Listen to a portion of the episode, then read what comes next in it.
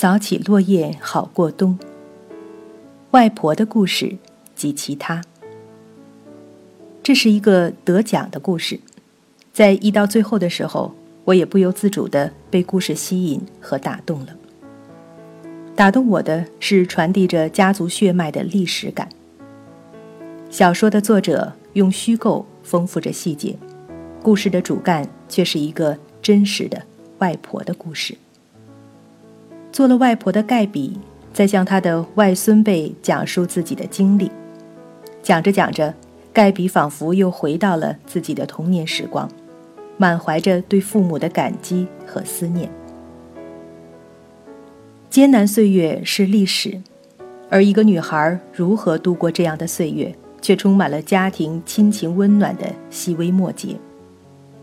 历史书描绘的常常是大历史，可是唯有充满丰富的细节和感情的真实故事，才是真正有生命的历史。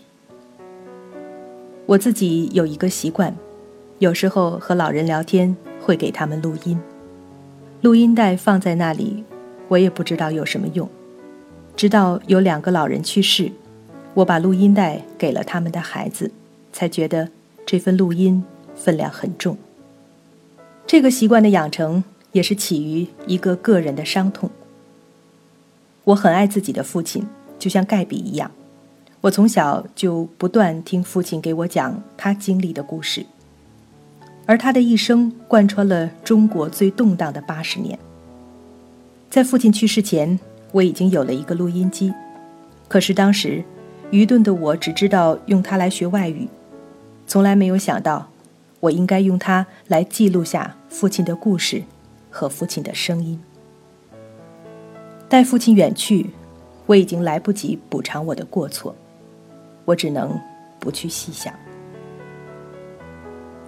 我也有过外婆，虽然她和我们不住在一起，我还记得她裹着小脚，梳着发髻，夏天喜欢穿厚实的黑色丝褂。在我小时候，只觉得外婆似乎生来就是疼爱自己的长辈，却从来也没有想到过，她也曾经是个小女孩，也有她和自己爸爸妈妈的故事。和父亲相反，外婆从来不向我讲起自己。她在世的时候，我甚至没有想过要问她的姓名；在她去世的时候，我已经二十岁出头了，却没有一次想到我应该坐下来请求她给我讲讲自己的故事。我有一些老年朋友，在有一阵风行鼓励老年人发挥余热的时候，他们都急着寻找可以发挥的地方。还常常力不从心。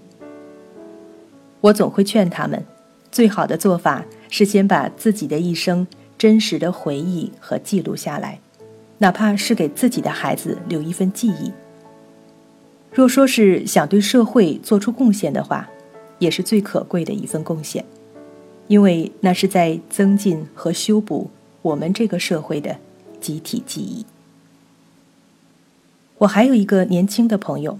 在我读过书的中学里教历史，他教的是初中的孩子。在给孩子们布置作业的时候，他想到针对中国的某一段历史，让孩子们采访经历过这段历史的父母，写出采访记录。我遇到他的时候，他已经连续做了八年，积攒了几千份生动的民间历史记录。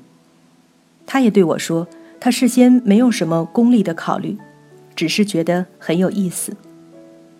我想，他的历史感也一定影响了他的学生。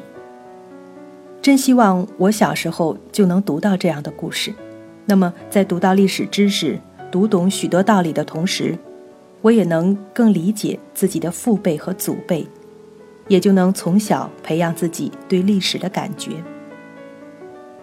今天技术发展了，不仅能够记录声音。还可以很容易的记录影像了。个人、家庭历史传承的技术手段已经不成问题。